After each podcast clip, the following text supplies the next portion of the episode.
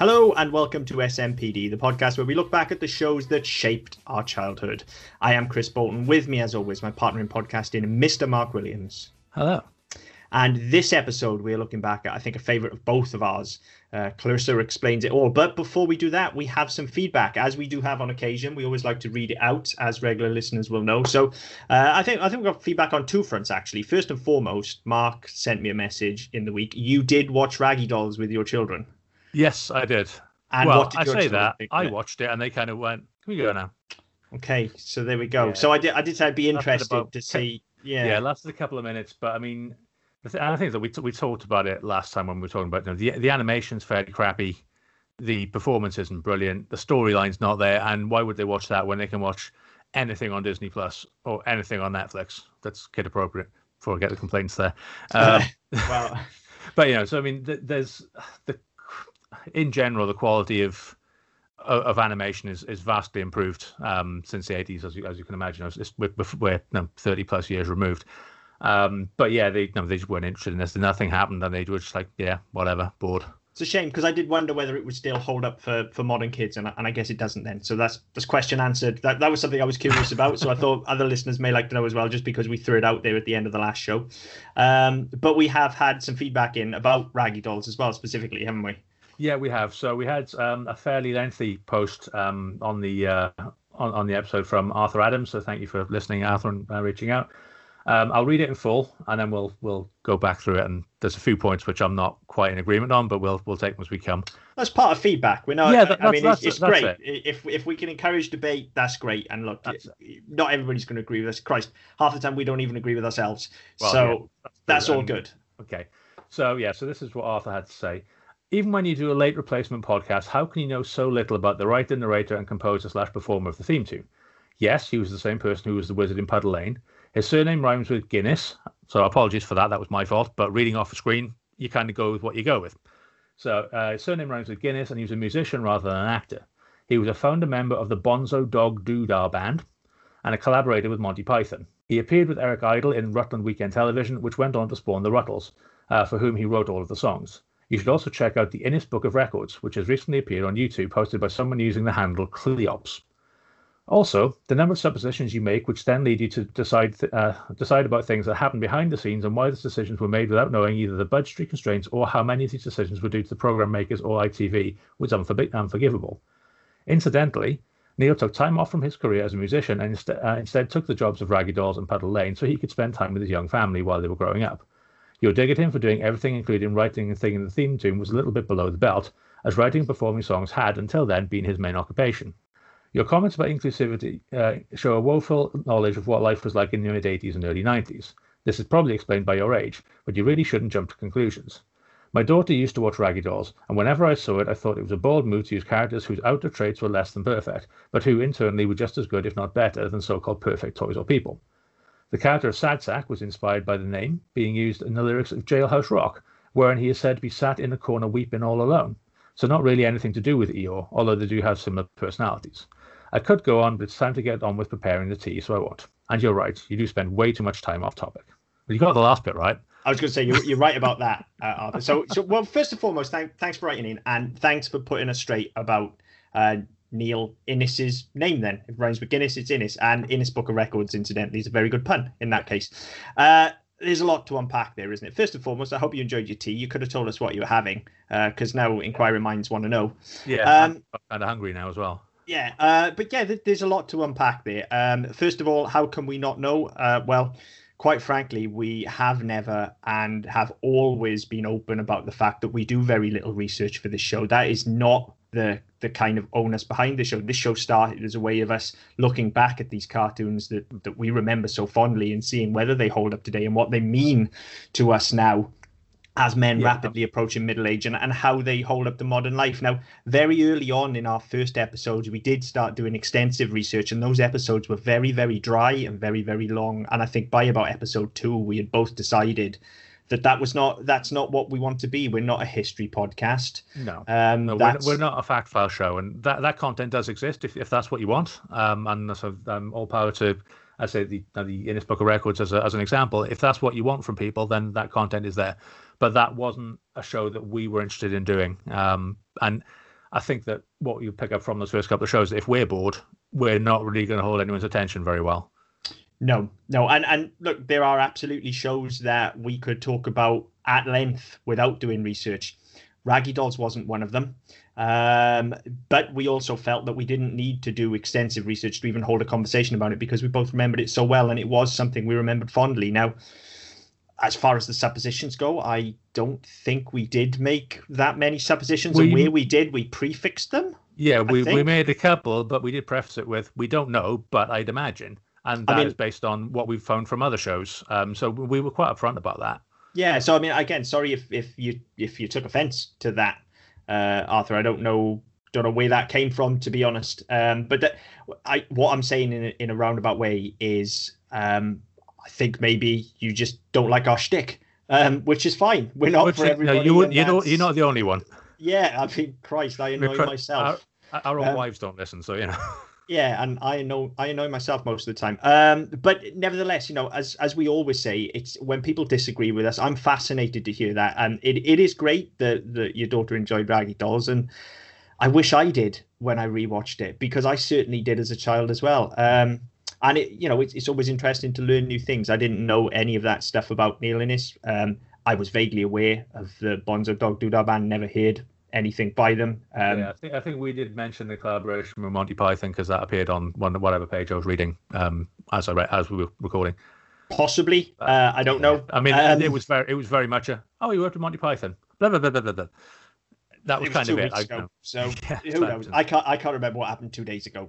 So I'm not sure. But no, as I say, thank you for writing in. I'm glad that there are people out there to whom this show matters so much that they got impassioned enough to write in, because as I said on the show, it left me feeling kind of meh, and I wanted more from it. And so clearly there is more from it that people are getting. And I think that's great. And I really do appreciate you writing in to correct us on that.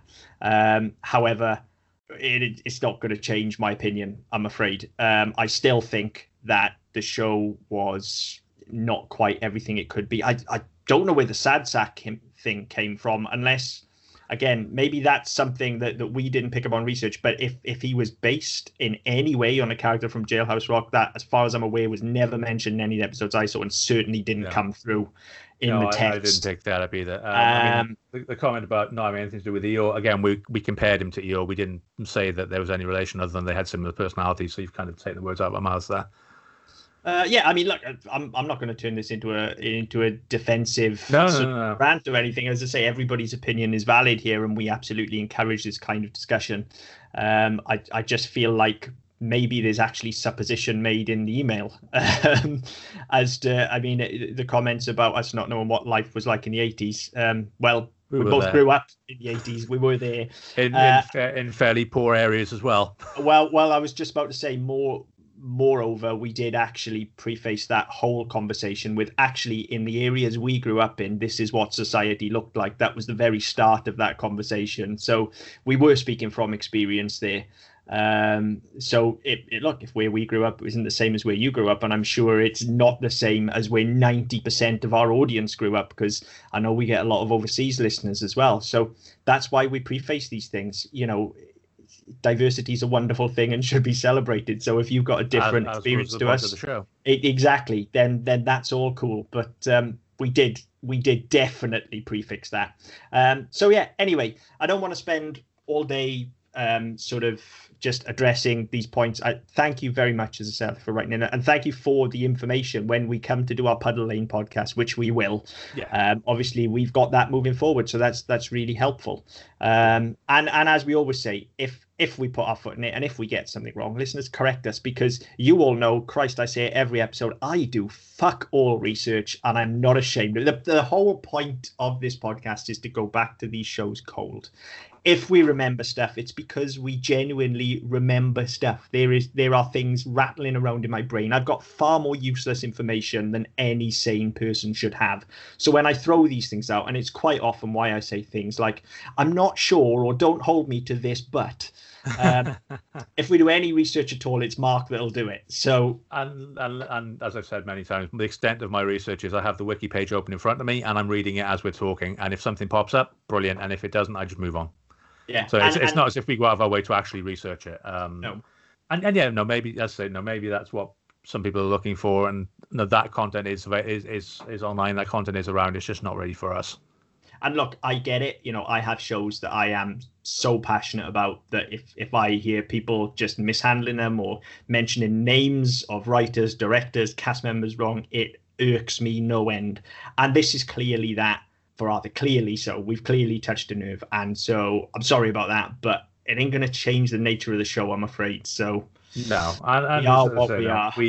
I mean, as I said, the whole point of us doing this show is that, by and large, we watch stuff that we watched when we were kids, which was a fucking long time ago, and we, you know, stuff that we remember fondly, and then we see if it still holds up, and that really doesn't work as a fact file, and that's kind of what we are, and that's what we did, and I think that in some of our previous episodes we've raved about stuff, in others we've absolutely ragged on it because it just doesn't hold up, and. Now, certain things are problematic now. Certain things would have been problematic at the time and just kind of got swept under the carpet. So yeah, we just kind of go. We kind of go what it feels like now, and that's all we can really do. And we will continue to do so. So nevertheless, as I say, thank you, Arthur, for writing in. If anybody else, incidentally, wants to weigh in on this topic, then please do. We will read any and all feedback. We won't shy away from anything. If we get things wrong, I'm the first one to say we fucked this up and we got this wrong. So apologies to the estate of the late Neil Innes, wherever they are. Maybe Arthur's one of them. France, I believe. Well, there you go. So, yeah, we fucked his name up. It won't be the first or the last name we fuck up, and it's not something I'm going to lose sleep over. And, again, sorry if that rubs any listeners up the wrong way, but here I am. Come at me if you want. Anyway. Let's put that to bed, move on. We're not here to talk about Raggy Dolls again. That is done and dusted. We did an hour and change on it last episode. It was quite long. We're here this episode to look back, as I said, right back at the start, and as you would have said from gathered from the theme tune, sorry, to look at Clarissa Explains It All. It's a big one for me. Yeah. One of the ones I was nervous about. So yeah, I mean, I came to this. This was on Live and Kicking, wasn't it? When Going Live finished on BBC One on Saturday morning, and they moved to Live and Kicking. They upgraded. They moved for a new audience, and this was one of their early things. They had this and X-Men, didn't they? I'm not sure. This may very well have been on Live and Kicking. I know. I used to watch X-Men on Saturday. Well. I was going to say I know it because it was on literally every fucking day at about, well, basically between like 5 and 6, or might have been 6 and 7. I'm not sure, but it was like a late evening slot, early afternoon, late evening when you're that age anyway. Slot on Nickelodeon, and it sort of filled an hour, and then slowly all of the other shows started drifting through because this was, I don't know if it was, but I'm pretty sure it was the first through the door. This was one of 7. Yeah, and this was original shows they did. Yeah, and when I say first the doors, it was like after this, you got the likes of Your Sister Sister, your Kenan and Kel, as we talked about on the Sabrina the Teenage Witch episode. Is like this was kind of, I feel, the genesis of that sort of wholesome American teen comedy live action show. Yeah, I mean, and the thing is that you had stuff in the past where like, you had things like Happy Days, and then it kind of died off. And then you went into your more conventional sitcom, your family sitcoms, things like Family Ties and Full House and stuff like that. And then this was kind of a reintroduction to stuff like that. And it really did kick off because all of a sudden you had all these cable channels. You had Nickelodeon. Now you had stuff like Saved by the Bell and all the various identical versions of that came through with slightly different hooks. So and this really did sort of kick this off. And then by the time this went into Sabrina, I mean. The end of this show, she goes off to intern at a magazine or a newspaper, and instead of going off to college, and then by the time Sabrina starts, you get the end of high school, her going off to college, and then going off to become a reporter. So there's kind of a thematic element to it as well. But yeah, I mean, this one, I say it was on. So I didn't have we didn't have cable or Sky, so I saw it on Live and Kicking. And one thing I do remember quite vividly was Andy Peters, God bless him. One of the characters. Hang on. He's not dead, is he? No. He's just Jesus a shadow Christ. Of the man he used to be. The way you said that, I'm like, what the fuck is Andy? Did nobody tell me that Andy Peters died? What the fuck? It's 2020. He might have done. Well, that was genuinely a concern. No, I was like, as far as I'm aware, I mean, he pops up on Chris Moyles every now and again, so I think he's still alive. He's just a national treasure, so that's why I threw that in. Yeah, I'd be gutted. One of the characters he played in some of the skits they did on Live and Kicking, he had a fairly, given the age difference that there would have been between him and Melissa Joan Hart, he had a fairly unhealthy obsession with the character, and that always sticks in my memory. I had a fairly unhealthy obsession with the character as well, but I was age appropriate. So you're age appropriate. You know, I mean, she would have been about 16, 17, and he would have been about 30.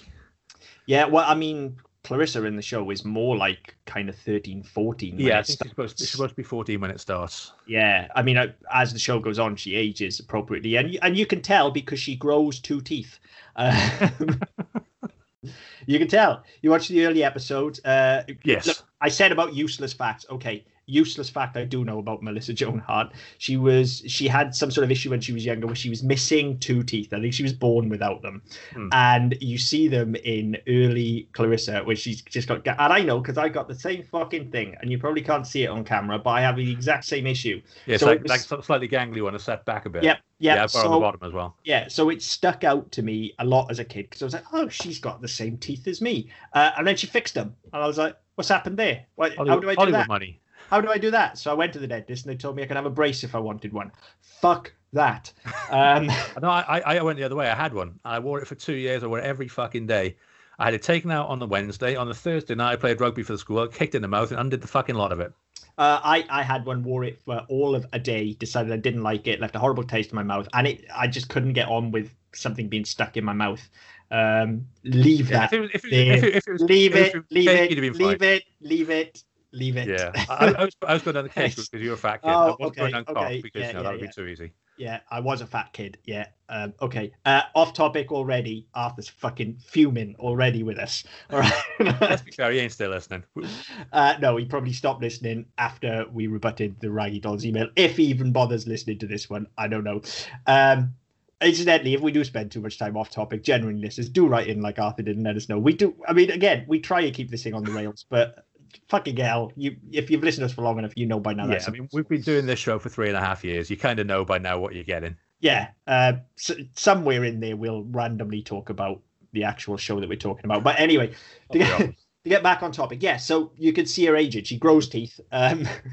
And you don't so much notice it with her, though, as you do with Ferguson, who basically just becomes an adult, like, overnight. You notice it with Sam as well, because if you look at I can't remember his name, the actor, but if you look at him on the credits, he, what's his name, Sean O'Neill, when he flips in on his skateboard, he's kind of skinny, he's kind of short, a little bit goofy looking, and then by the time you get to the fifth season, he's really bulked out, he's really sort of grown into his body.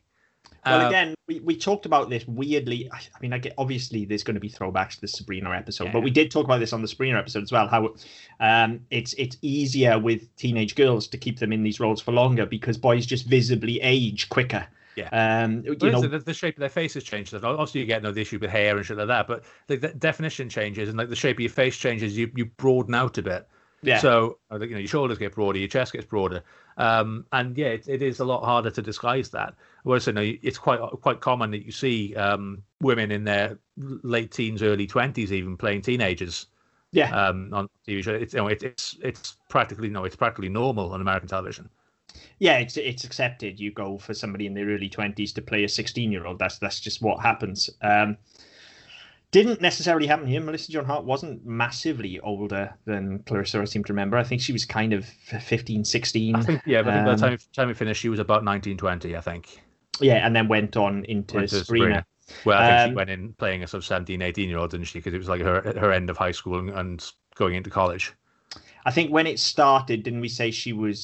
16, wasn't she? She was 16, It was her 16th birthday, wasn't it? That's when she got empowered. Yeah, so you had her last 2 years of high school.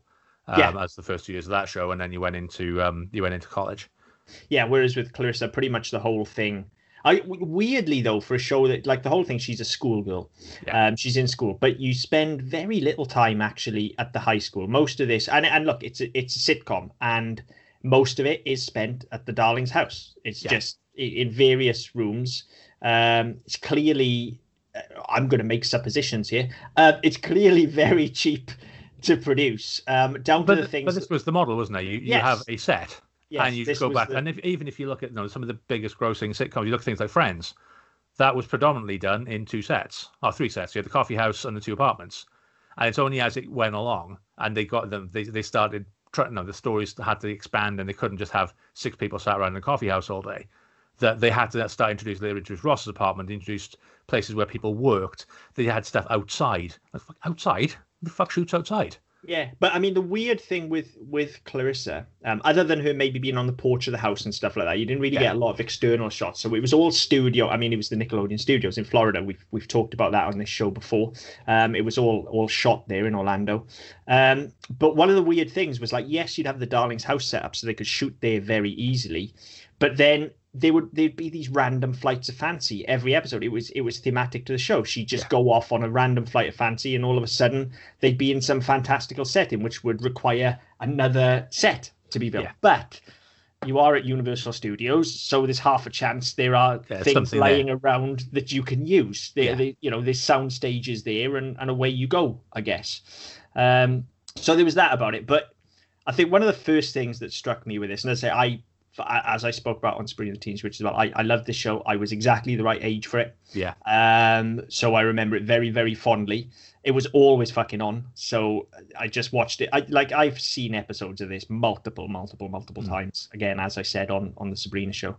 But the first thing that struck me about this when I started rewatching it is this is the most 90s show ever been made. And I was kind of expecting it to be, so that didn't surprise me going in. And I think had it not been horribly 90s, I actually would have been disappointed. But it's like, as soon as those credits hit, from the music to the fashions, to the font, to the dodgy video effects of her writing on screen, it just all and even the straight to camera shit as well. Yeah, it just all screamed it straight away. I mean, I watched. I struggled to find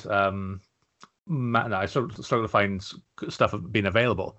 Like even when you look at the stuff that's available on Amazon and that, there are sets available, and there are box sets of like 4 or 5 episodes. You can't buy a season anywhere. It's very, and that was very difficult. It was very difficult to track down. I did find on Nick Hits, which is a streaming service in America, they're all on there. However, you get it through Prime, but you have to have an American credit card to do it. Oh, shit. I didn't know that was a thing. I found it about an hour ago. But yeah, you need an American... That. Yeah, there's got to be a way around that. That's got me written all over it. So I mean, I was going to sign up for a free trial of that. It was a 7-day free trial. I thought I can blitz this in like a couple of hours. But no, I couldn't, because my bank card is British and I couldn't do it.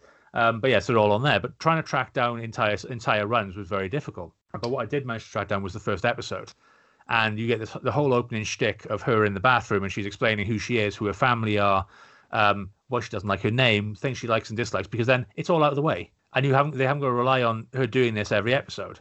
So we learn straight away that she's too young, but she thinks she can drive, and she lives on junk food, and she hates home haircuts.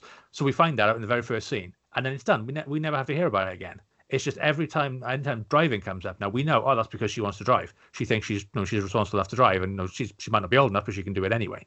So we know that, and that's just stuff that's imprinted from that very first scene. We learn about Ferguson and the fact he's a little toad, subjectively, because obviously that's her perspective on it. But so we learn about him straight away. We learn about her parents straight away, and then we don't need to worry about it again. So when they're talking about their jobs, we know that he's an architect. We know that she works in a museum that deals with kids.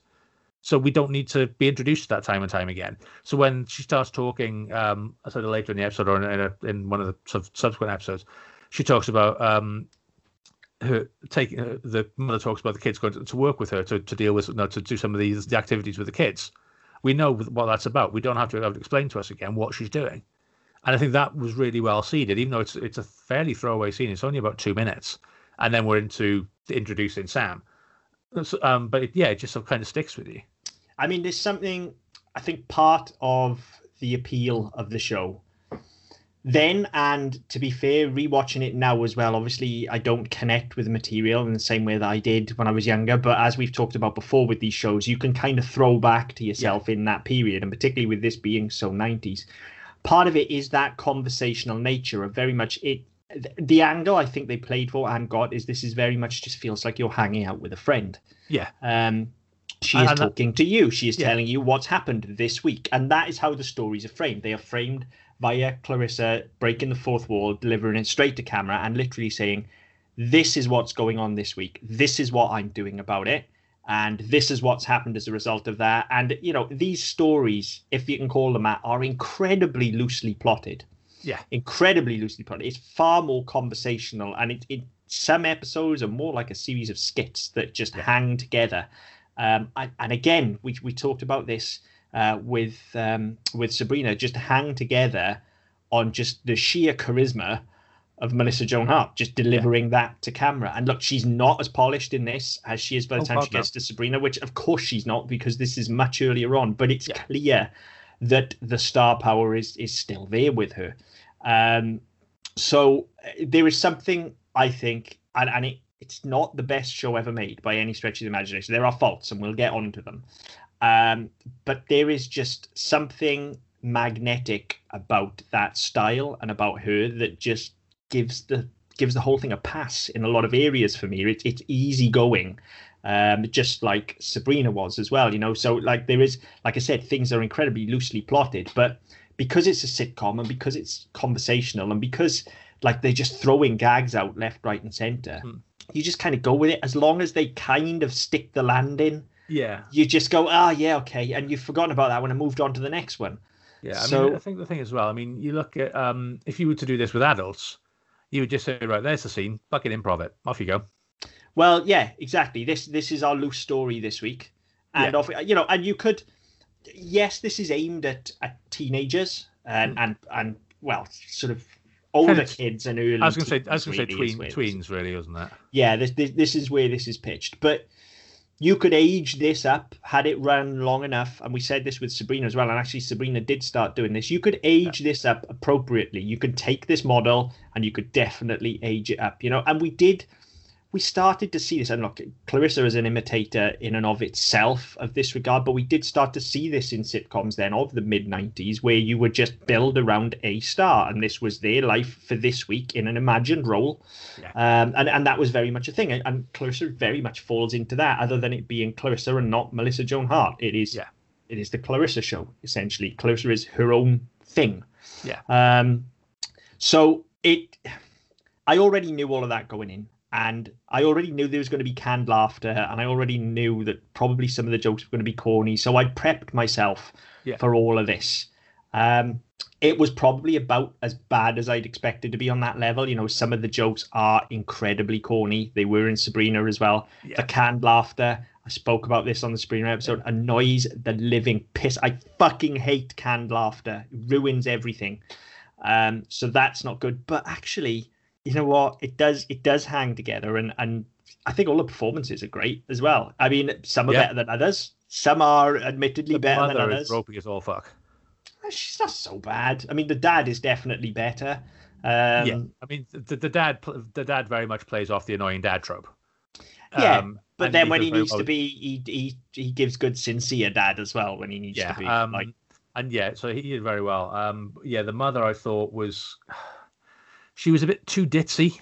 She was a bit kind of flaky, and it was just like that's her character, though, isn't it? You know, she works at a children's museum, and you know, it didn't ring true for what they tried to set up with her. Didn't ring true for the way she performed it. I think like, there were too many bits where, as you know, the father, whose name was Joe O'Connor, when he had to be sincere, he was sincere. When he had to be slightly stern or slightly more authoritative, he was.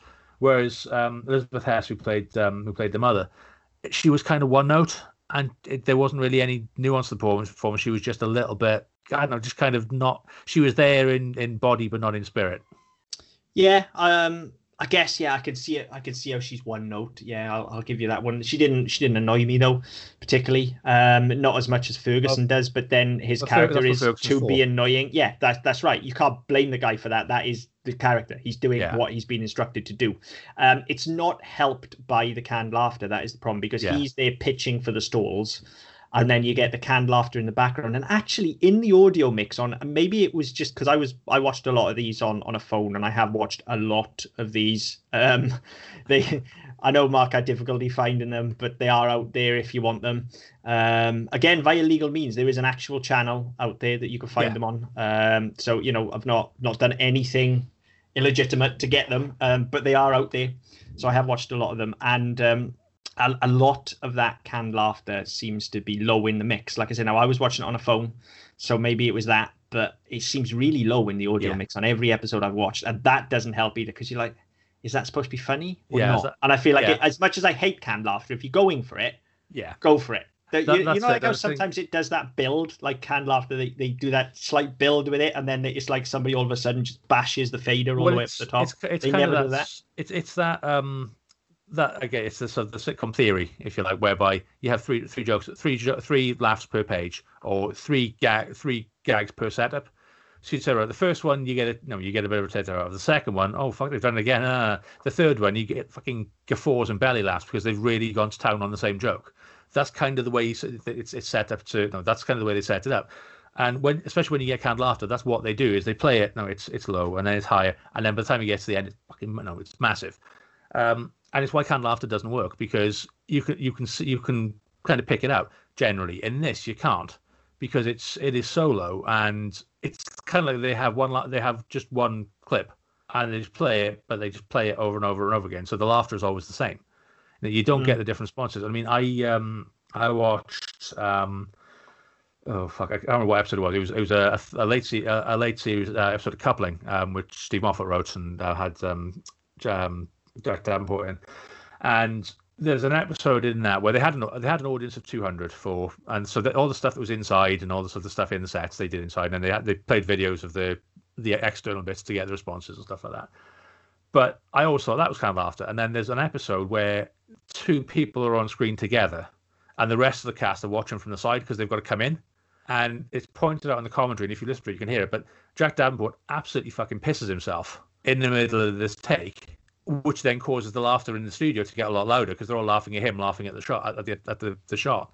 And it's one of those that when it's done well, you don't notice. Yeah. But when it's done poorly, it really does show up the product, because it makes it sound that the jokes haven't landed. Yes, and that's what it feels like. Yeah, I'd almost prefer they just. Well, I would always prefer there wasn't canned laughter, but definitely here it's like, don't half-ass it. If you're going to do it, you've got to go for it. If it's there, you've got to use it. And if you're not going to use it, then just save the money. And again, I think with this show especially, because it invites that sincerity, because you're in Clarissa's bedroom with her and she's inviting you in, and it's intimate, and she's talking straight to you. So you're either in her bedroom, or she's on the porch, or she's sat at the kitchen table, and you're just hanging out with her. Yeah, I feel like it would work better without that canned laughter, because that's just adding this extra element of like, oh yeah, there's also like 200 extra people here. It's not just us. Yeah, which is very much what it's meant to feel like. Yeah, you know, because while she is addressing the camera, breaking the fourth wall, she's never talking to. She's not pitching to the store. She's not talking to an audience at large. She's talking to you. Yes, she's talking to you, and they do that very, very well. Yeah. So yeah, the canned laughter annoys me. The performances I think are great. The writing, like I said, there's no sort of specific story. Generally, an episode will have a loose theme. There will be some sort of running narrative through it, like this is Clarissa's problem of the week, but it's generally solved without sort of any major fallout or anything like that. But when you actually look at the writing talent involved in this show, I was going to say, it is fucking chops in here. Unbelievable. Absolutely unbelievable. I mean, Doug Petrie, for instance. Yeah, Doug Petrie was the first one. That was the first one that jumped at me, Doug Petrie. I mean, also Alexa Jung, or Junge. Apologies if I got your name wrong. But yeah, again, I'm reading it on a page. I feel like this is going to be Mark's thing now. Has Mark pronounced it correctly this week? Please let us know. But yeah, no. One of the principal writers on one of the later writers on Friends, Suzanne Collins, who wrote The Hunger Games. I mean, that was that fucking threw me. Shocker, that was. I saw her name come up on one of the episodes I watched. I was like, is that the same? No, it can't. That's why I had to look. I've got the list of episodes in front of me, and I saw it, and like, you know, wikis, like some people have got links, some people haven't on their names and shit. And there was one I thought, Isn't that the woman who wrote Hunger Games? No, it wouldn't be, because no, why would she be writing Clarissa? But then we had it with Rent-A-Ghost, where was Martina Cole, wasn't it? The author, the very gritty crime author, was one of the loons in Rent-A-Ghost. It's surprising when you get things like that, isn't it? People pop up. So yeah, I mean, that was one. There was another one. I can't remember who it was now, but there was another writer who jumped out at me as well. And you're just thinking, you know, there's some serious credentials in this show. Oh yeah, massively. I mean, just seeing Doug Petrie's name pop up, I was like, hang on, what? And then I remembered that I knew that, but I was like, hang on, how do I not know that going back to watch Clarissa? And then as soon as his name pops up, I'm like, oh yeah, of course he did. I knew that. Yeah, I didn't. I had no idea. And I saw his name pop up. I was like, really? That can't be the same one. Yeah, it is. I'm for the uninitiated over there, because Doug Petrie is basically the Whedonverse. He's worked on just about everything Joss Whedon has ever done. Huge. Some misses as well, though, isn't he? Well, yeah, but that's the Whedonverse in general, isn't it? That's the Whedonverse in general as well. The hits are hits, but the misses, ooh, boy. Yeah. But yeah, so I mean that was interesting seeing those names pop up with the writers. I thought that was again, it's telling that you know it's a good product, because even if it doesn't take too well, or even if it doesn't rate that well, or it doesn't last that long, when you see the writers and what they've gone on to do, it's like, well, there's everything they do before it is a calling card. Mm-hmm. So even if this had bombed, you think, well, hang on, these writers have gone on to do other things, so they must be pretty fucking good. Yeah, and I think where their talent shows, and normally, especially if you listen to any of our other shows, you'll know I'm normally the guy that's absolutely nailing people to the cross if the story isn't tight. That is my thing. If something doesn't make sense in the story, if something is superfluous to the story, I'm the guy that's going, no, that's wrong, that doesn't belong there. But because this is so loosey-goosey, again, I kind of give it a pass on that. And where they're really showing their chops is in their work with these characters. Yeah. It is about you know who, and I know it's a sitcom, so they're all broad strokes, but you know who all of these characters are in almost instantly. Like you say, you know who Clarissa is, and her character comes through both in the performance and the writing as well. Yeah. You know who Ferguson is. You know who Sam is. Those characters shine through.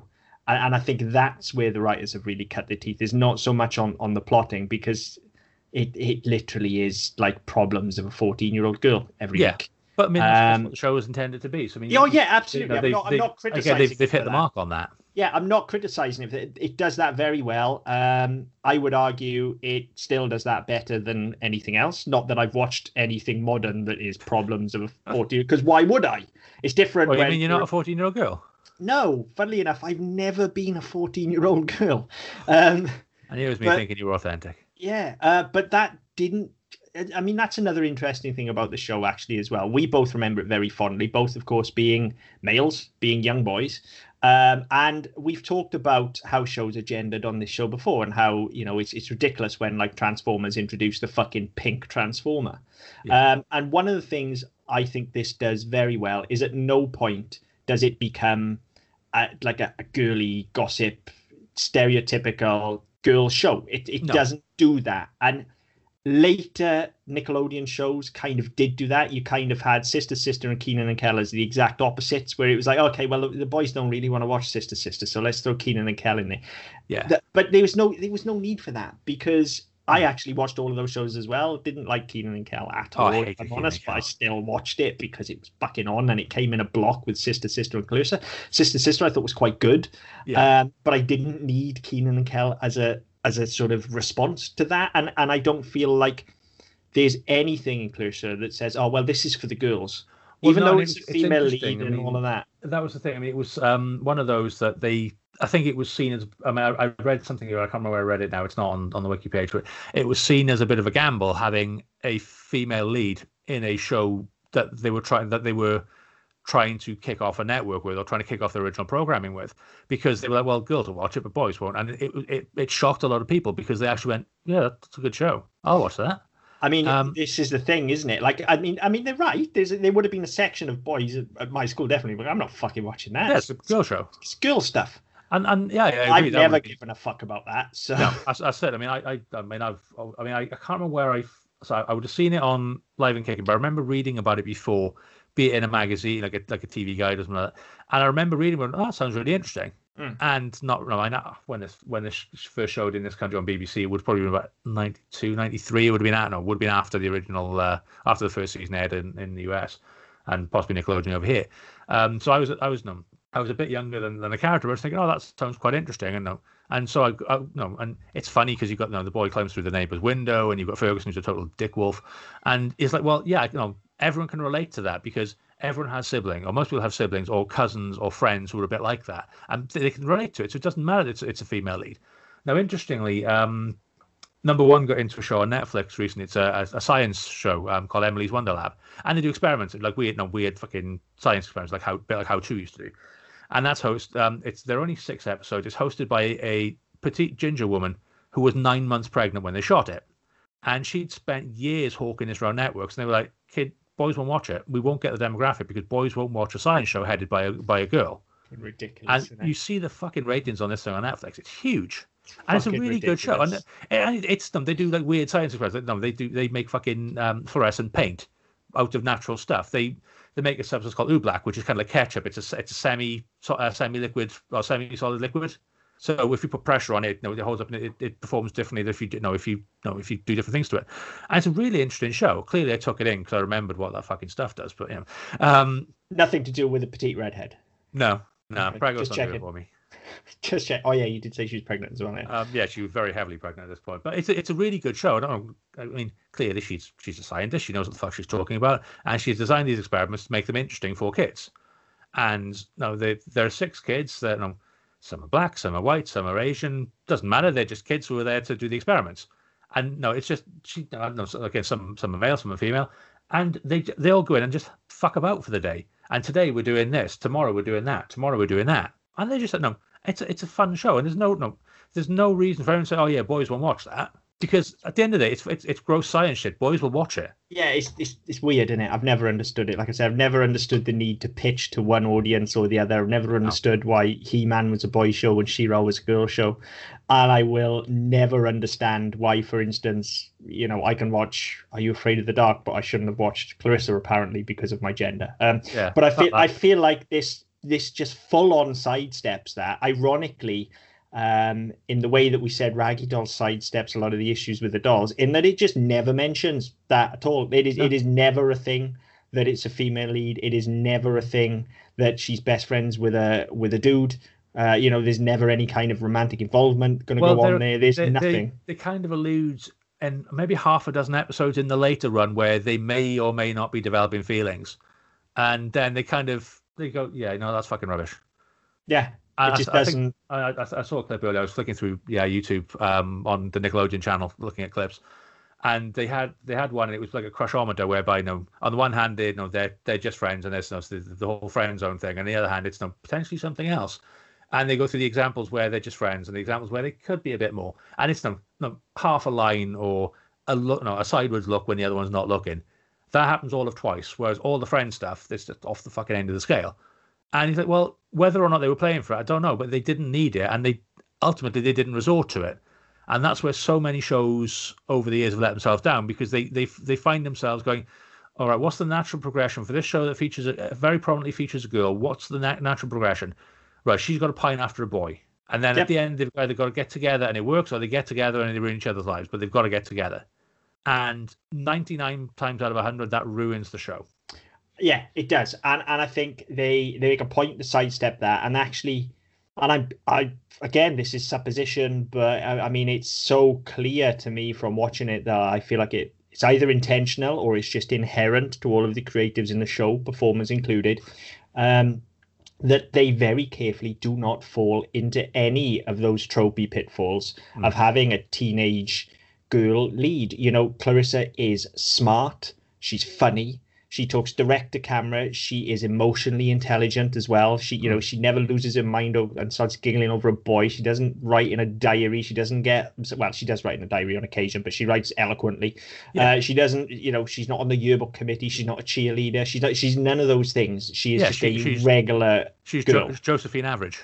Yes, exactly. And they do very well. And I think that's part of the charm of the show. And that is why it did work so well, yeah, across the gender boundaries, because it literally is like just hanging out with, I mean, loads of my friends in school were female. That was just me. That was the way it was, and it was just like hanging out with friends. Yeah, it's what the show felt like.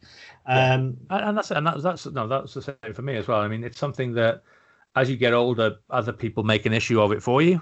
And again, the easy way out of this, or the easy way to do this, would have been to make an issue whereby other friends or classmates would have started insinuating things, or would have started making comments, or they play up the fact that one has a boyfriend or a girlfriend and the other one is jealous. And you've seen that done so many times. Yeah. And never does it work. I mean, irrespective of how it works in the story, it never works out well for the show.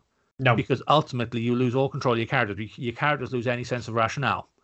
They become one note. They become very silly, and it becomes about how you get the girl, how you get the boy, rather than your character and how they are dealing with something that may be particularly important to them.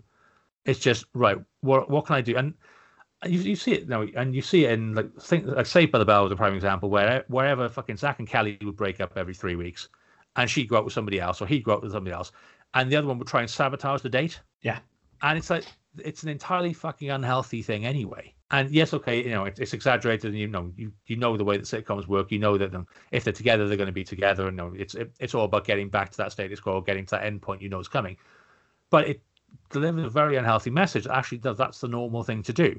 That's somebody who you were so fucking woefully unhappy with that you ended up breaking it up a million times. You seek them out to then spoil any other chance they have. Yeah. And I kind of get it, right? And you see it in real life as well, where you get people who can't stay together. They break up every 2 minutes, but then every 3 minutes they're back together. And it's like, clearly something's fucking broken in there. But your natural response is the least healthy option, whereby you say, right, I'm going to go out of my way to now do the fucking thing that's most destructive to me and them. And it would have been so tempting. I mean, they do it. So they did it a couple of times where they alluded to it, but the very last episode of Clarissa, where she's trying to work out where everyone's going off to college and where they're going to be in 20 years, and Sam becomes the first male to get into an all-girl college, and that's and he gets rejected by everywhere apart from this one place who've decided that they need to be more diverse, so they let a boy in, only one in a college full of girls. So the last time we see him is that he comes up the ladder. And they're very friendly. They're very proud of each other because she's got this internship in New York and she's going to go off and be a journalist. And he's going to college where he didn't think he'd ever get. He never got to college. He never amounted to anything. So he's got this win. But then they make the joke out of it that he says, "Oh no, I had the welcoming committee and they were really lovely. I'd love you to meet them sometime." And they're all at the bottom of the ladder waiting. So he calls up these three really fucking hot birds, and there's no jealousy. There's no cattiness. It's just this is my friend. This is my friend Sabrina, and they're going off to do something. And they're, "Oh, come with us." And she's like, "No, I'm going to hang out on my own." Not because she's jealous, but because she's going off to college or gone off to this internship, and she wants to spend the time at home. It would be so easy to play that she's not happy for him. She doesn't like what she's seeing. Yeah, but they don't go down. She's too smart for that. That's why she's too much of a real person. Yeah, without falling into the tropes of being a neurotic fuck-up, which is generally what people mistake for realism in this sort of thing. Oh, they need problems. Look, we all got problems. Yeah. But we're all not not neurotic fuck-ups. That's just not how life works. You speak for yourself. All right. But you know what I mean? Like, I don't spend every week wondering how the world's going to end this week. I just get through it, okay? And a lot of the times I can get through it with a smile. Now, I'm fortunate. Some people aren't so fortunate, but... Yeah. That is not every person, and it feels to me every time you see something go, like if somebody wants to be gritty, if someone wants to go for realism, give them a load of problems, make them miserable, and they don't do that. They don't feel the need to instill conflict between the two of them either for drama, because as I said, the story isn't motivated by that. These stories are so loose, but there's something. It's a little bit like Rent-A-Ghost in that respect, actually. Obviously, a totally different style, that being very quaint and British, but a similar kind of thing of like, here is a really, really fucking, like, barely a story for this week. Here's a very loose thread that we're going to hang everything on, and now here's a bunch of stupid shit. Some of it you'll laugh at, some of it you won't. And this has a similar kind of feel, albeit a different setup. It's interesting you say it about Sam and the ladder there as well, because that is it's like, I always thought he was weird as a kid, but watching it as an adult now, you watch that with him just wandering up the, and you're like, right, on so many levels, how was that ever allowed? Like, how, first of all, is he bringing a ladder with him, or is there a ladder in the garden, right? Because the ladder gets taken away, doesn't it? Every time he goes down. Maybe it's just taken down, though. But maybe it's put away. I mean, they did it in Dawson's Creek as well, quite famously, with Joey going up the ladder. But they made a story point out of it, that it was put there because she broke the fucking trellis when she climbed up it when she was like 10. Yeah, I mean, it's a story point they've always done. And they tried to sort of laugh it off here as well in the first episode, whereby even downstairs he won't come through the fucking door. He comes in through the dining room or the kitchen window while they're all having breakfast. I mean, it seems to me like, and again, supposition. I'm going to stop flagging up all my suppositions now, right? But I think I'm pretty good anyway of saying, look, it seems to me. This is me clearly saying. Yeah, we don't know what we think. But apparently I need to be clearer about that. Sorry, Arthur. I know that wasn't a dig. I'm taking it on board. Like I need to be clearer about that. It seems to me like the obvious reason, like if this was me, and this is all I can do is think of like, why would I do this? Because with this choice, there's meaning. If this was me, it's clearly so we don't every week have to have somebody from downstairs shouting, Clarissa. That's exactly Sam's it. Again, I read that again. I've read a couple of bits. I've done more based on the fact we did fuck all research last time and got nailed for it. I've actually done a very little bit of reading. All right, we're sounding bitter now. We're not. We're not at all. Yeah. Whoa. Let's just hold our horses. Yeah. But I mean, I did rather than just read the one wiki page. I read like three. But there was a comment from I can't remember his name. Mitchell. No, the guy who created it. Mitchell Kriegman, where that was kind of it. The reason he comes through the window is that we haven't got to waste time with him ringing the doorbell, somebody letting him in, him coming up the stairs, him having that awkward interaction.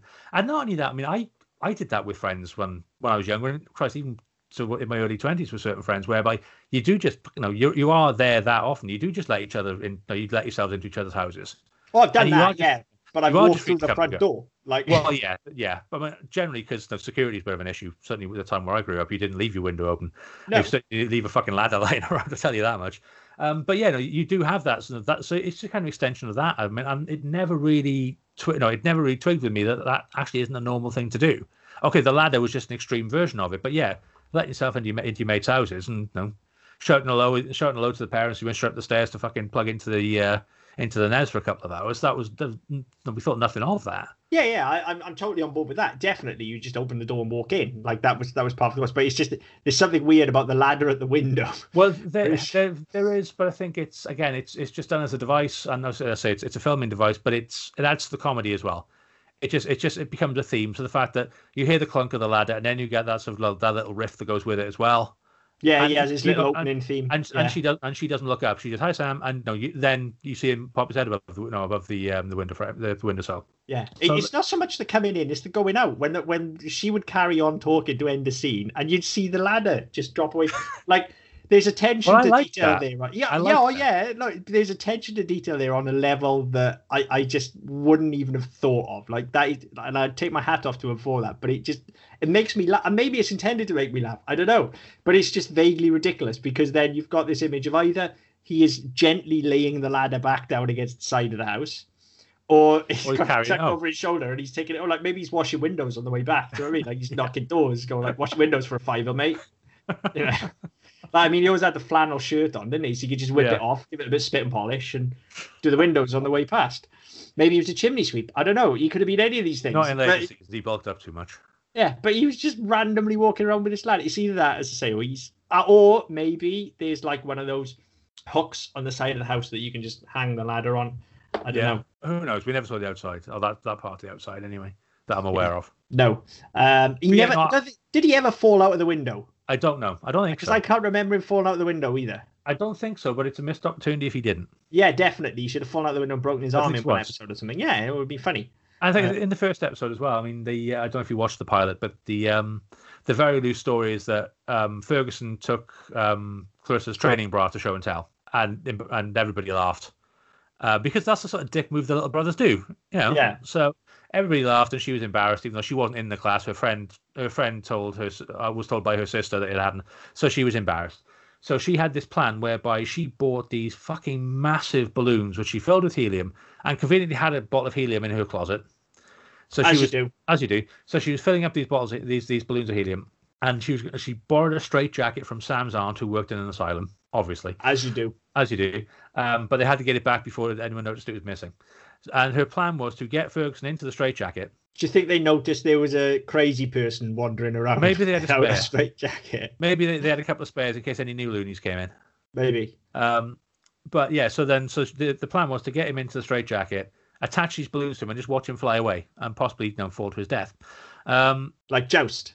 Yeah, love it. Stab the balloons as he's going up. So, but what happened was, in the time it took her to get the straitjacket onto Ferguson and to get him outside, Sam managed to hold these balloons down for a good 5 minutes while the scene's going on. And just as they opened the front door, then he took off. And he floated into a tree. The branch popped the balloons. He fell and broke his arm. That was the nearest I think we ever got. And in the end of that episode, instead of climbing up the ladder, she had installed some sort of fucking winch and pulley system, because she was literally pulling the rope to bring him up the side of the house to get him in through the window. I mean, that would be hysterical if that was like 2 years into the run, where it's an established trope that he comes in through the window. Yes. In the pilot, it's still funny, but it's not as funny. Like, if you're used to him coming in the window that he has to have a pulley. Yeah, and not only that, but you do it without explaining it. Yeah. So just at the, and, you know, you have the conversation while you're in there, but rather than the ladder, the first thing you see is her fucking pulling this rope. I know, and again, because she's only small, no, she's quite small at this point. I mean, she was, I say, she'd have been what 15, 16 when she was filming it. But she's quite small compared to the people she's acting with, apart from Ferguson, apart from, what was his name, Zimbler, wasn't it? The brother, Jason Zimbler. Apart from him, she was the smallest in the cast, and she's there pulling this with this pulley. Where, don't get me wrong, I'd imagine there's other people on it as well lifting, but she makes a real fucking meal of it, because as a 14-year-old girl lifting up a 14-year-old boy on a rope coming up 2 stories, it's going to be hard work. But you start your episode with that, and all of a sudden you're fucking, what's going on here? What is she up to? And then you see him and say, what the fuck happened to him? Yeah. And then you do whatever from there. Yeah, yeah. Give you the whole flashback and stuff. But that is the way. You could tell the entire episode in flashback, if not at that point. That seems like something the show would do, to be honest, anyway. But yeah, that's funny in the pilot, but it would have been way funnier if they'd done that later on in the run. Yeah, they haven't really entered at that point. I mean, you've only seen him do it twice. You've seen him come in through the bedroom maybe twice, possibly only once, and then once through the kitchen window. So they hadn't really entered at that point. No.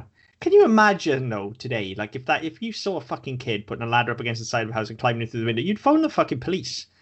Yeah. Like, you couldn't get away with that now. Like, you could just about get away with that in the 90s, I think, with people just going, oh, yeah, that's just, you know, Sam, again, that's what he does. You wouldn't have in this country. In certain areas in the US, some of the quote-unquote nicer states, and certainly in the suburbs, that problem, I'd imagine that was something that has been lifted straight out of one of the writers' lives. Maybe, but here, no. I mean, certainly, by the time this show came around in this country, you wouldn't have fucking done it. No, I still think it's just more of a convenient thing, so he doesn't have to knock the door and be like, "Oh, is Clarissa home, please?" And then they show him up and all of that stuff. But yeah, and that, you know, we've talked about all the characters there as well. That is essentially our core cast as well. There's like five of them. Yeah, it's family and Sam. That's it. Yeah, and that's it. Occasionally, Clarissa will go to school occasionally, and you'll see some other people, but there's not really that many other recurring characters as such. I mean, you've got a couple of recurring characters who are in like the odd episode. I think there's one in the end of the first series. He was bullying Ferguson, and Clarissa kicked his ass, and they ended up dating, as 14-year-olds could ever. No, to the extent that 14-year-olds would date, but they dated on the show, and from season 2 till season 4. But He appeared in 5 episodes. Okay. So, you know, even though he was purported to be an important part of the character's life and her development and all the rest of it, we barely fucking saw him. Again, though, I guess that doesn't suffer for it, though. No, I was going to say, I think that comes down to the fact of it's almost like there's a conscious decision there to not have her swooning over this guy every episode because he's just the guy that she's dating. Yeah. Like, that isn't relevant information to us as her friend. No. Until she wants it to be. Yeah. And like, we talked about Friends earlier. I talked about Friends earlier. And that was kind of the thing with the first seasons of Friends as well. So you had your core cast and they were the bulk of the story every week. And then you may have had Gunther, you may have had Carol and Susan, but you didn't really have a lot of extras. Like Monica Ross's parents popped up every now and again. But by and large, you could go 5, 6, 7 episodes without seeing anybody other than the core cast and maybe Gunther if they're in a coffee house because they needed somebody to work the coffee machine. And I think that serves two purposes, doesn't it? One is that it keeps your costs down. Yeah. And two is that it just invites intimacy with those characters. I was going to say, it cements your cast. You know, it made you engage with those characters rather than trying to keep up. And again, coming back to Friends, you look at the end where there was so many fucking supporting characters. Mm. It was nigh on impossible to know who the hell was who. Yeah, and you know that they've managed to maintain that through this show to the point of, you know, I haven't watched this show now for, I guess, 20 years probably. Oh fuck yeah! If not, no, more. I haven't watched this. I mean, it reran on Nickelodeon. I think Comedy Central had it in the very early noughties, not for long. I might be wrong on that, but I vaguely remember seeing it being repeated when I was in uni. And it was decent hangover fodder, I've got to be honest. I can well imagine it is. It's decent anything fodder, not to spoil the end of this podcast, but I've watched a ridiculous amount of this week, yeah. If you haven't worked that out already. Yeah. But yeah, I mean, it was that sort of thing. And that, I forgot where I was going with it now. I was about to talk about the intimacy that's invited with characters and the fact that I haven't seen it for 20 odd years. That's and then it. You picked up on that. Yeah, because I mean it's pushing 20 years since I've seen it as well. Is the point I was going to make before I went. Yeah, and so for me, like I was excited to go back to it, and because I hadn't seen it for so long, like I watched a lot of it. And when I say a lot, like I said, this thing was on every day and I watched it every day. It's not like it wasn't appointment TV. It wasn't like, oh, it's 5 o'clock or 6 o'clock, whatever, Clarissa's on, I've got to watch it. It just so happened that this was the time when I would have finished my dinner. Mm. And at this time I was playing in the brass band as well. That didn't start till like 7:30. So I had like an hour of TV time and this was what was on. So I would watch this. It would kill that hour because fuck doing homework. So not that nice. Yeah. So I would watch this. So I spent a lot of time with this family at a kind of formative time in my life. Now, in the intervening 20 odd years, they've kind of been pushed down to the back of my mind. So we never really thought about it other than occasionally, yeah, Melissa Joan Hart would pop up with something. And, yeah, it's Clarissa. She's always Clarissa. She's never Sabrina. Yeah. It's Clarissa. And then I sort of went back and started watching this. And within like a minute tops, I knew who everybody was. Yeah. Everything was comfortable. It was like a pair of old slippers. It was just like, oh yeah, that's what this is. And there's something really special about that. And there aren't many shows that can do that. Not adult shows and not kids shows. There aren't many shows pitched at any audience that can do that. I think that could just feel, you could be away from for years. And you could just feel entirely comfortable just dropping back in. And I watched random episodes, mind you. I didn't see the pilot. I was just flat out randomly, a bit like I did with Sabrina, going, oh, I'll watch one from season 1, one from season 3. There's a season 5. Just purposely hopping around just to see the development of the characters and the development of the performances, to see Melissa Joan Hart's teeth grow in. Yeah, I mean, I did the all same. I mean, I spoke to you a couple of hours ago, and I was struggling to find full episodes. I could find lots of clips, and I had enough from those clips where I could pull together what we were talking about. But I wanted to watch stuff, you know, and I found lots of places that were willing to stream it, not at all legitimately. I found the link you sent me to the actual channel where stuff was where it's supposed to be. I found that was great. And yeah, so I watched the pilot. I watched 2 from season 1, 1 from season 3, and 1 from season 5, just for the same reason, just to see how the style had changed. And I mean, I don't mean the sort of the fashion style, but the style of writing, the style of performance, how the characters had evolved, and then how it ended. And it's one of these things I very rarely do. And this, let's say, this would have been on Live and Kicking. And when it first started, I used to play football on Sunday morning. And then I moved up an age bracket and I was playing on Saturday morning. So then I didn't see the last like 2 seasons of it. And it was only later on I got to see those in reruns. But seeing, you know, going back and remembering how it ended. And the last episode is kind of like a flash forward episode whereby she's writing her last article for school. And it's where will people end up in 20 years. And Sam goes off to join like the fucking Space Force, and he's there in the cockpit of an X-Wing because they couldn't afford the whole thing and the royalties and all the rest of it. So he's there flying through space, and then she's in this Murphy Brown parody where she's in a newsroom, and no, she's Murphy Darling, and she's breaking some massive story, and she's only able to do it because and the rest of the family are playing playing completely unrelated characters in this skit. And yeah, she gets to save the day. But it was a really interesting episode because she kind of went through, well, what are other people going to be doing? And it wasn't just about her. It was what are parents going to be doing? What's Ferguson going to be doing? What is life in general going to be like for the Darling family? And it was a really interesting way of ending it. To which point, I was quite surprised. I read that a couple of years ago they were planning on rebooting it, or bringing it back, I should say, whereby based on the writer's novel of 2015. Clarissa is now an adult and she has a family of her own, so she's explaining through a very different lens. She's the mother, yeah. And it was supposedly in development about 3 years ago and it hasn't materialized. So what happened to that? I don't know. I hope it appears because I'd be down for that. I'd pay good money for that. Yeah, and the book apparently isn't that bad either. You know, the 2015 book, it's called Things I Can't Explain. And again, right. She's now in her late 20s trying to make sense of her life, which has kind of gone the way most of our lives go, whereby you don't get to have the big dreams you have and the big things you're working towards don't necessarily work out, and you kind of live a version of the life that is closest to what you wanted. Mm-hmm. So, that was a really interesting take. And I only heard about that and read about that today. So, that's something I might look to pick up.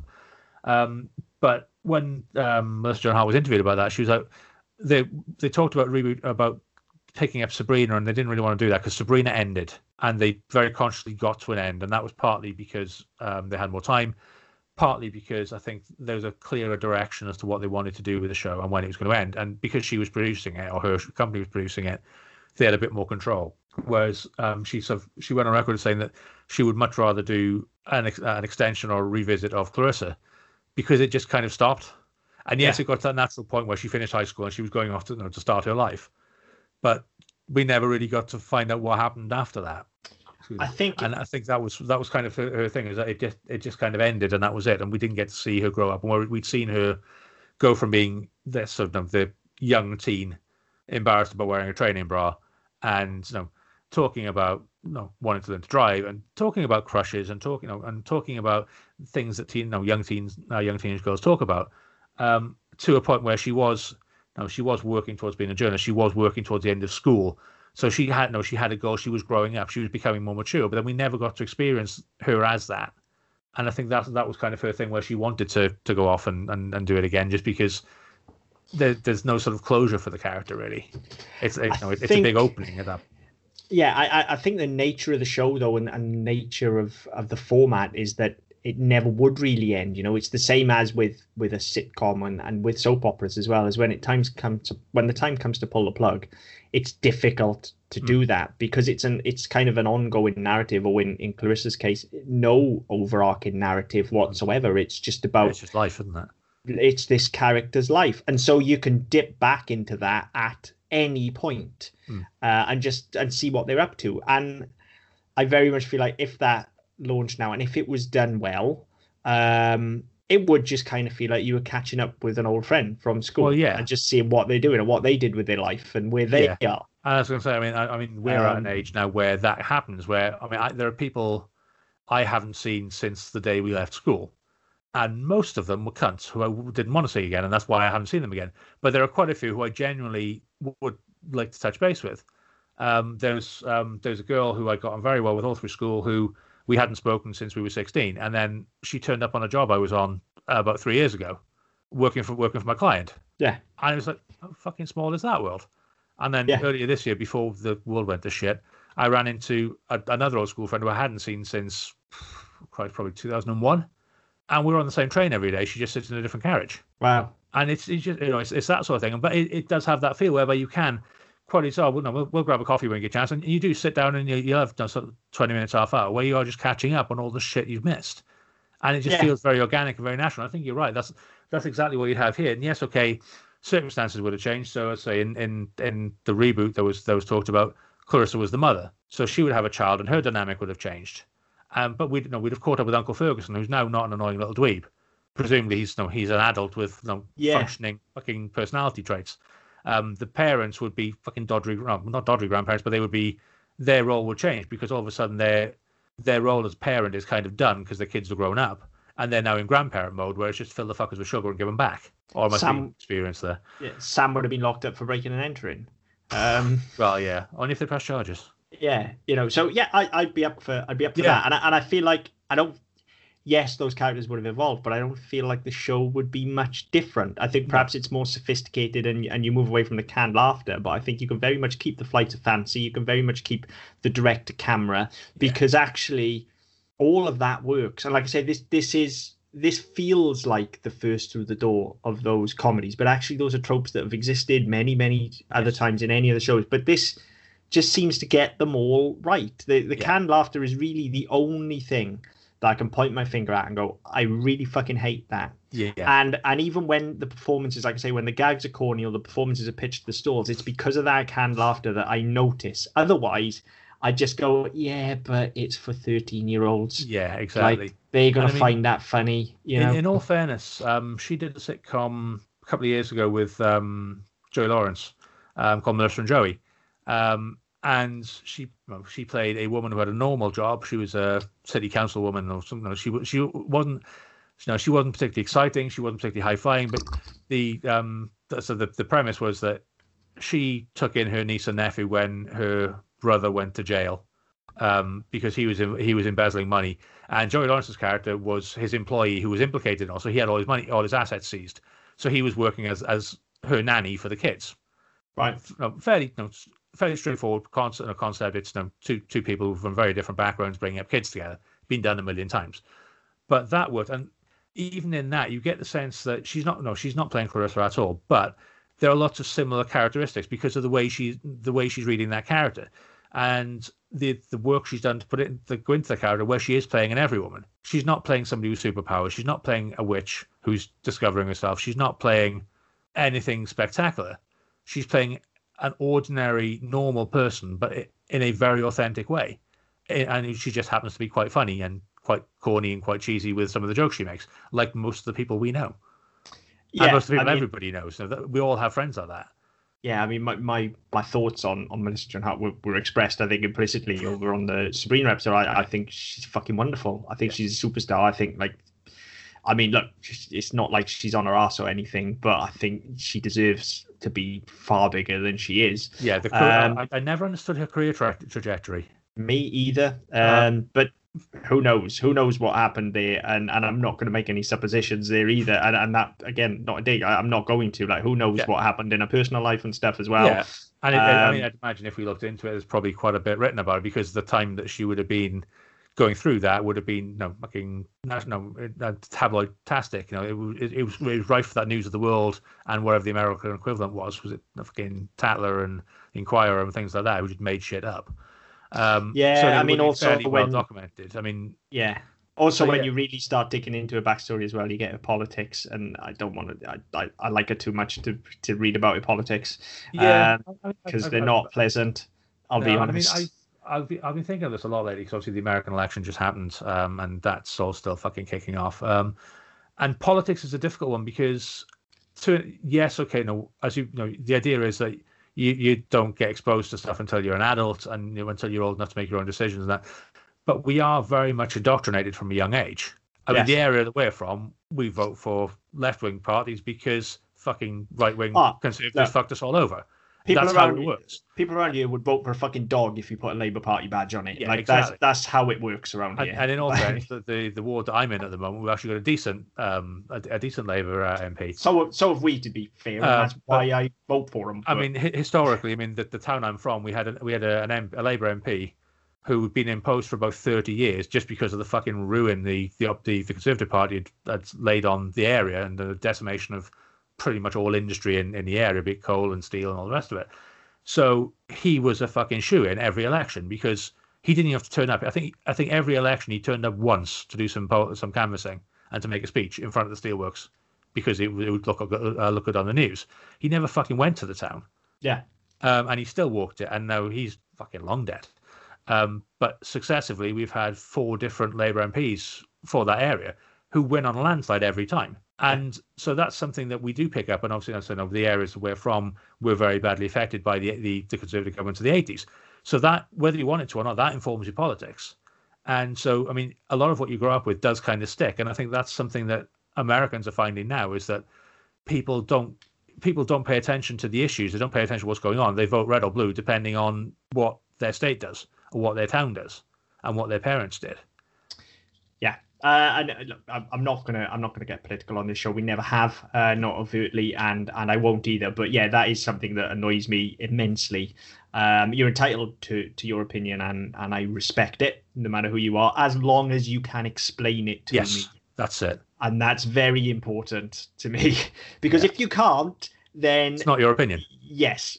That's somebody else's opinion you've picked up. And I mean, I've always said, I mean, we had it. I'll move off this very shortly, but when we had the Brexit vote in 2016, people said, "Oh, I don't vote. I don't know enough about it." Pick up a fucking newspaper. Pick up a fucking book.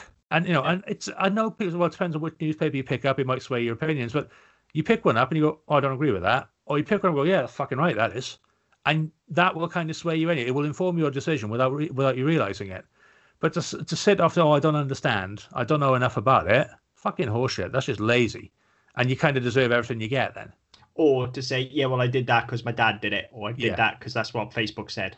Yeah. Just understand what you're doing. Anyway, moving on. Sorry I brought that. Sorry. It was my fault for talking about her politics.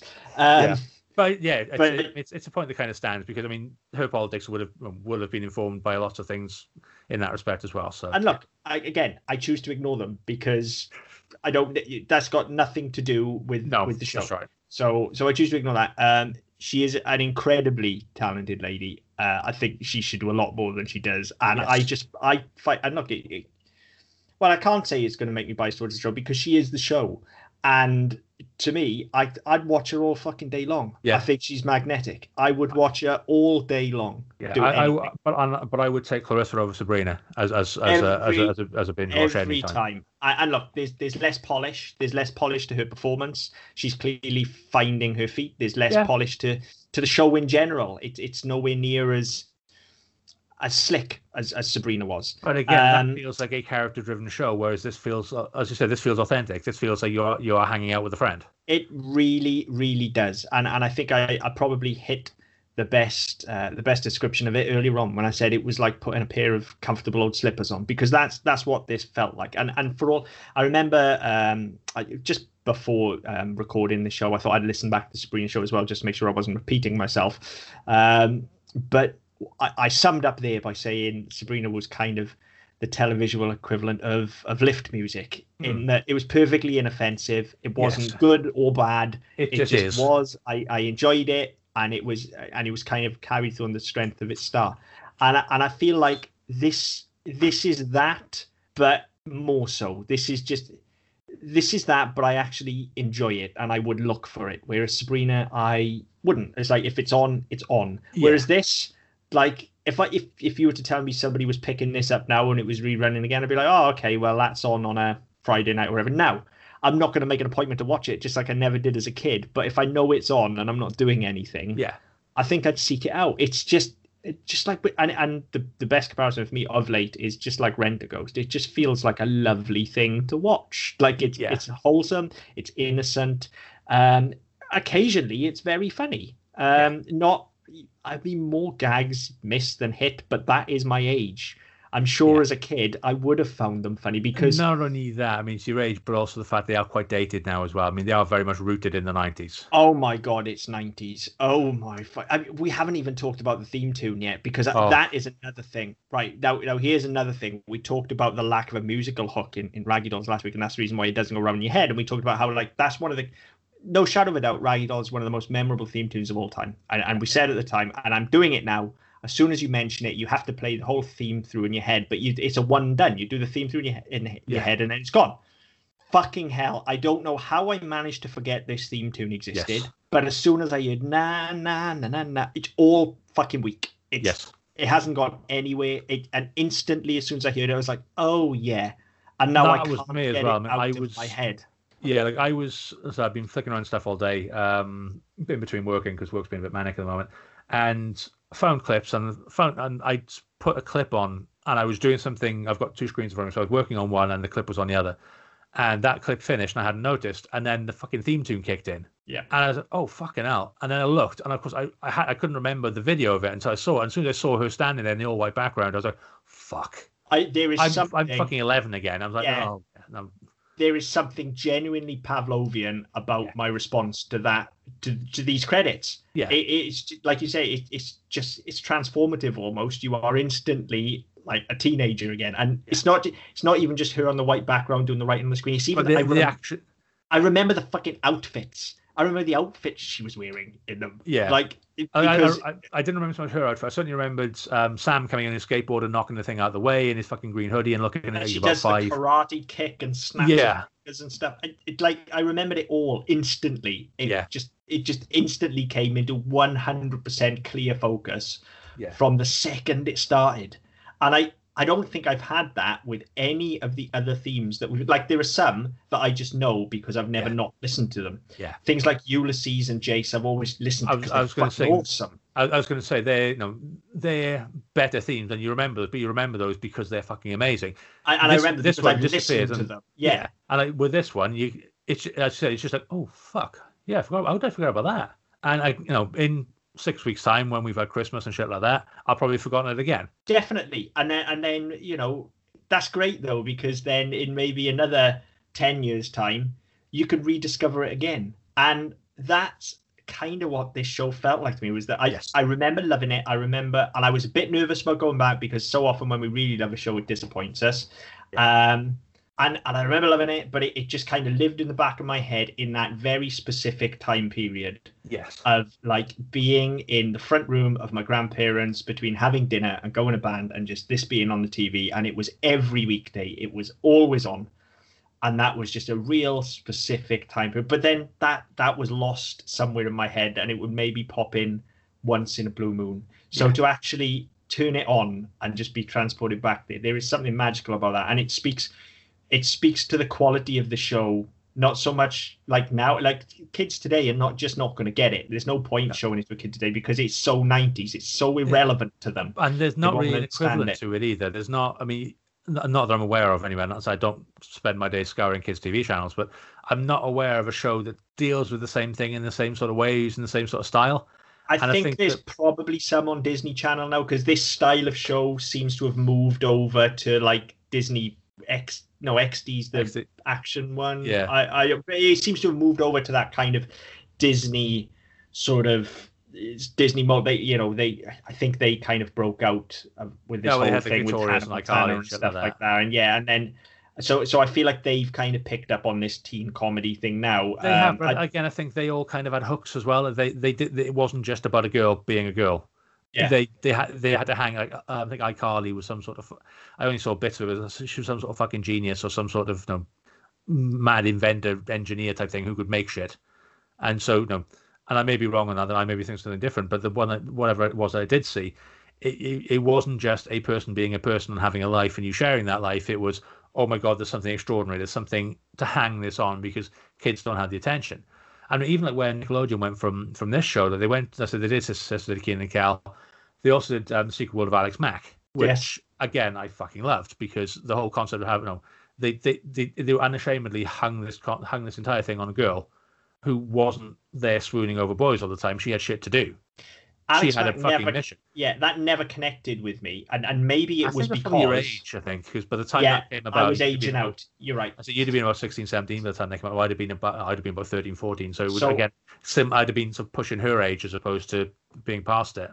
I think it's partly that, definitely. I think it's also partly, again, compared to Clarissa, and it's the reason I'll take it over Sabrina as well, is that it doesn't have that hook. It isn't about anything. It's just so easy to put it. It's like the most modern equivalent I can think of to this show. And it's a stretch, but in terms of the feeling, like when I've got fuck all to do, I watch a lot of vlogs, okay? Just because they're easy. You put YouTube on, you can watch vlogs, right? Specifically, I watch theme park vlogs. It's that similar kind of thing of like, well, I don't know these people and I'll never know these people, but I feel like I do because they're talking to me directly, and inviting me into their world. And I feel like that is the closest comparison I can draw. And it, and again, it is just easy. Oh, I've got 10 minutes. What am I going to do? Oh, stick vlog on. It's easy. Wash over me. Yeah. That's what this is. It's comfortable. And I mean that as the best. Like, you could take that as a bad thing. You could take that as it's being played safe. No, I think that's absolutely what they were playing for. And so I mean that as the highest compliment I can possibly bestow on the show. I think they absolutely get what they play for. Yeah. And I think for that reason, it endures in me and probably other people of our age that remember it. But I don't think, because it's so dated, it will bring anyone else in, unfortunately. No. I think this is always going to live in the 90s. Yeah, I think that would be where they'd have to be careful if they do manage to get it off the ground and remake it. And we may have missed it. It may have come about and we've somehow fucking missed it. I wouldn't have thought so, but it's possible. But that would be a trap they'd have to fall. And I think that when you've had this, and you have it with so many shows whereby they do have such a big gap before they come back, like everyday life has changed. Like you put on a show from 2005. Fucking, there's no such thing as a smartphone. Oh, you did have smartphones, but they weren't commonplace. They were the fucking brick things that nerds had with a fucking stylus, and you were there fucking sending emails and shit. Apart from that, it was all flip phones and fucking Snake. Yeah. So you translate that now where you have smartphones that are more powerful than your computer. You have a tablet that can do everything your fucking your PC can do and send shit to the moon. You know, that would have been unheard of. So to go back to a show like Clarissa, which is fucking pushing 30, you would be very hard pushed to recreate that without having to adapt it in a significant way to make it relevant. And that, maybe that's part of the charm. Maybe that's part of the comedy. Is that she there's only so far you can go before your kids overtake you with what they can do with technology. I don't know. There's some form of theory behind it which says that your period of technological adequacy is about 3 months, and then you are completely outrun by it. Now, by the time you go to if you buy an off-the-shelf computer, for example, by the time you get it, it's already been superseded. It's already out of date. Yeah. And that's kind of the thing with that, is that you have to be so careful not to just show your age and to have outlived your usefulness and diminish the legacy. Yeah. And that would always be my worry. But then again, as you said, it's Melissa Joan Hart, and she generally, when she does things, she does them well and she does them properly. And so that she did produce, Marissa and Joey, the two of them did. She produced Sabrina, co-produced it with her mother. She's produced various things over the years. I think she directed some stuff as well, hasn't she? But everything she does, you can tell. Some people phone it in, some people half-arse it. She does it, and she goes, right, this is my job. This is what I'm doing. And if it's my job for a week, or my job for a month, or the job for the next 10 years, this is what I'm doing. And she, you can tell that she believes in it. She's putting her all into it. So I think that if this thing does see the light of day, and so we haven't missed it, then it would be hard to swallow that character as now a woman in her 40s. But just give it a chance. I don't know that it would, because I'm a man just about to turn 40. So I don't know. I would just feel like a lot of work would have to go into the character as a thing. I think that would be where it would fall down for me. The performance would be fine, because, let's say, her performances are always good. I think it would, if it was going to fall down anywhere, it would be in the writing, but not getting the character. Yeah, but again, as long as you've got, I think, as long as you get the tone right, I don't think you necessarily need to know what's gone on in the last 30 years. You just need to know where she is now. Yeah, and who she is now. Yeah, and you'll pick it up from her situation, what she's been through in the last 30 years anyway. Yeah, and she will tell you over the course of the show. She will tell you. So I would be up for it. But if that never happens, I'm kind of glad that this is a thing that's still in the world. Like, you have to go looking for it now. As you say, it's not easy, but there definitely is a fan base out there that is keeping it alive. Yeah, and it is out there, and it's just nice to know that. Like I'm not, once we're done with the show and we move on to the next one, I've not got time to go back and watch more of it. But like I said, if all of a sudden it was to be airing, and if at any given point I knew it was on, I said with the vlogs as well, I knew it was on and I wasn't doing anything, hell yeah, I'll go and watch it for an hour. And an hour will probably turn to two. That's what happened this week. Yes. I've been like, I'll just watch one. Yeah. Then three later. Oh, fuck. Yeah. Yeah. Like, what happened there? Where did the time go? Because you just get so just wrapped up in it. Yeah. It's just comfortable, and there's, right now, 2020, there's a lot to be said for comfortable. Absolutely. So yeah, I mean that's me with this show. Like, I can't find fault other than, yeah, it's cheesy now and again, but it's pitched at teenagers. Yeah. So I think it didn't bother me when I was a kid. So yeah, it only bothers me now because I know better.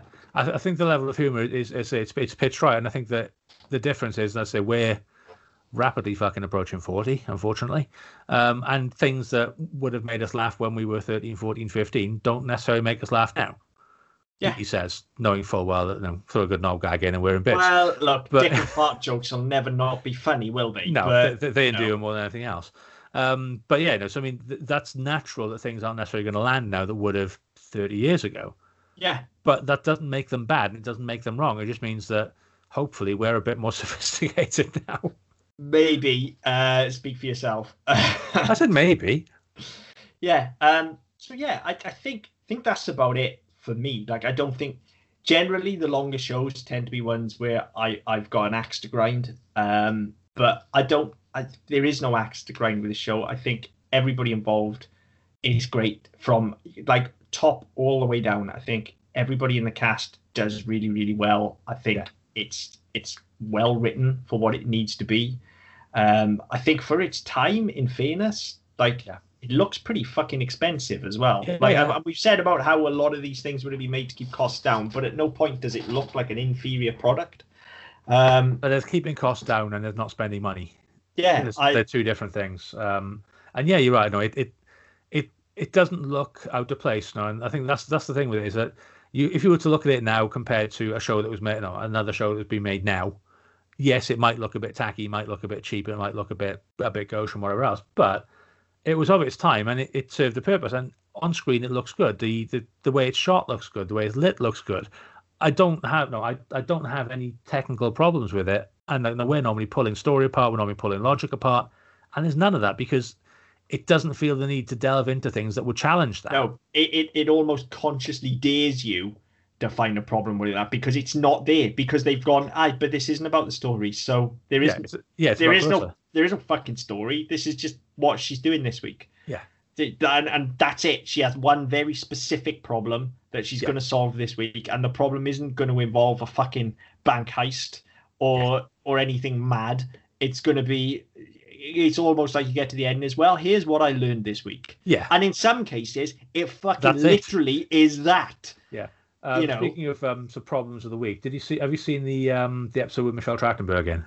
No. She's like 5 or 6. I was going to say, fucking hilarious. She must be like a tiny person. Yeah, I mean, yeah, she was playing a very small bratty character that Clarissa was babysitting, who had a crush on Ferguson.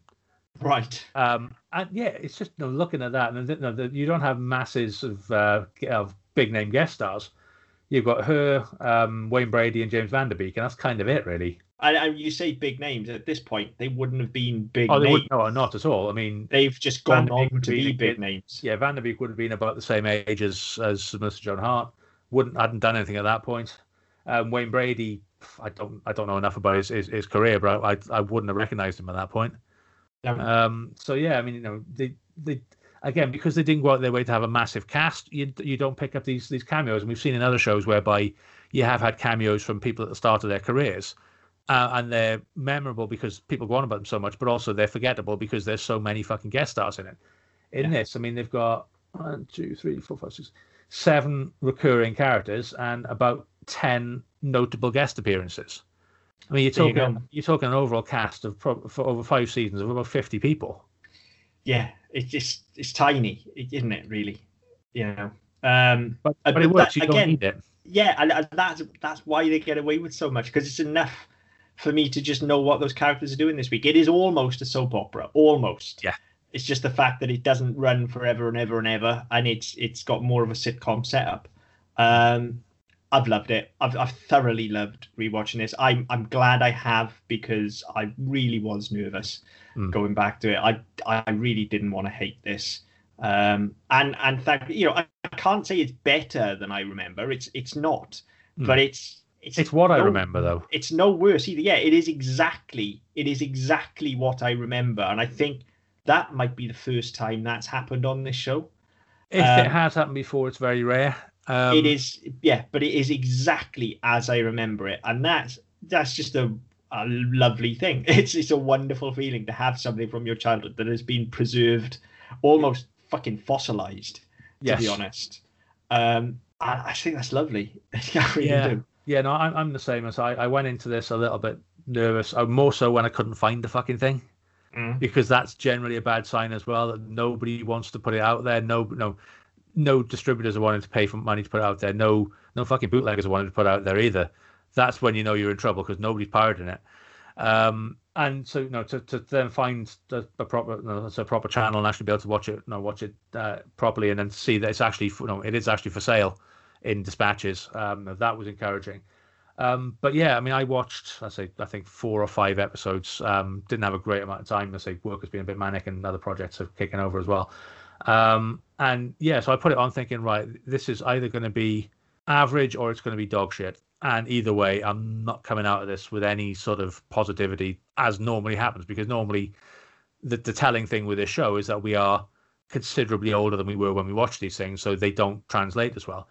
And I wasn't even pleasantly surprised by this. I was fucking amazed how well this has held up, and how just completely inoffensive and delightful it was. I could sit there and watch this all day. Yeah, if it wasn't for the fact it's getting late, I've been up since 3 and I'm fucking knackered, and I've got to get up at 3 again in the morning, I would quite happily stay up all night and watch this shit. If I was in the office tomorrow, that would be my shtick. I'd be right, I'll stay up all night and watch this, and I can stick this on my iPad if I was in the office, or while I'm working at home, I can stick it on my second screen and just let it play in the background. And I don't need to be watching for set pieces. I don't need to be looking for subtlety and little nods and little winks and anything else. I just need to listen to them talking. Yeah, and that's what it's about. And I mean, we've said before, sort of jokingly and not, that the stuff that we write and the stuff that we make, it's generally people talking. Yeah. And that may be why this appeals so much, because it doesn't have to be this bright fucking shiny endeavor to be entertaining. No. You just need smart writing and a good cast. Yeah, you need compelling characters. And this has both. Yeah. That's it. This has both. So yeah, I mean, I may not have time, but then again, I will probably find time at some point when things calm down a little bit to go back and watch more of this, because I mean, having dipped in and out of it very briefly this week, I'm now thinking, right, I want to go back and pick out where some of these things happen, where we do see her teeth growing back in, where we do see where you have different writers coming back in, and sort of some of the subtleties of their episodes, because you always have that with, Doug Petrie's episodes will be thematically they'll be the same, stylistically they'll be the same, but there's always nuance in some of the words they use, or some of their syntax will be different. And just picking up these things and picking up where the writers have developed, where the showrunners have developed, and just how this show has evolved to it, in such a way that it hasn't become an incredible pastiche of what it started as. And that's what a lot of these shows do. Yeah. Oh, yeah, you're right. At no point do I remember it as a child becoming a pastiche of itself. And look, I know kids are dumb, but I was old enough to have known better at this point if it was getting ridiculous. And as I said, I've watched shows from later in the run, and it's just as good. Yeah. So I think you do get some like fairly childish jokes. Like there's one where I think it's from the first season, or the second season, whereby Marshall is trying to, he's trying to do something at school with like a parent-teacher thing, or it's a career day or something, and he's trying to be cool. And she presents it like it's an old school horror film. So with the black and white, the black and white screen and the white titles and all the rest of it, and so the soundscape. But it's just really clever, really inoffensive. But then you move on from it, and it's an easy gag. Yeah. But there's just so many things like that. And as the show goes on, the humor does evolve slightly because the characters get older. So that it's and it would be very difficult to have a 19-year-old playing a 15-year-old making jokes as though she was 13. Yes. So they've let the character grow up as they've gone through it. And I think that's really impressive as well. And to go back and see how they've done that, that's something I'd be really interested to see, how they've just let that character evolve and how organic it's been. Mm.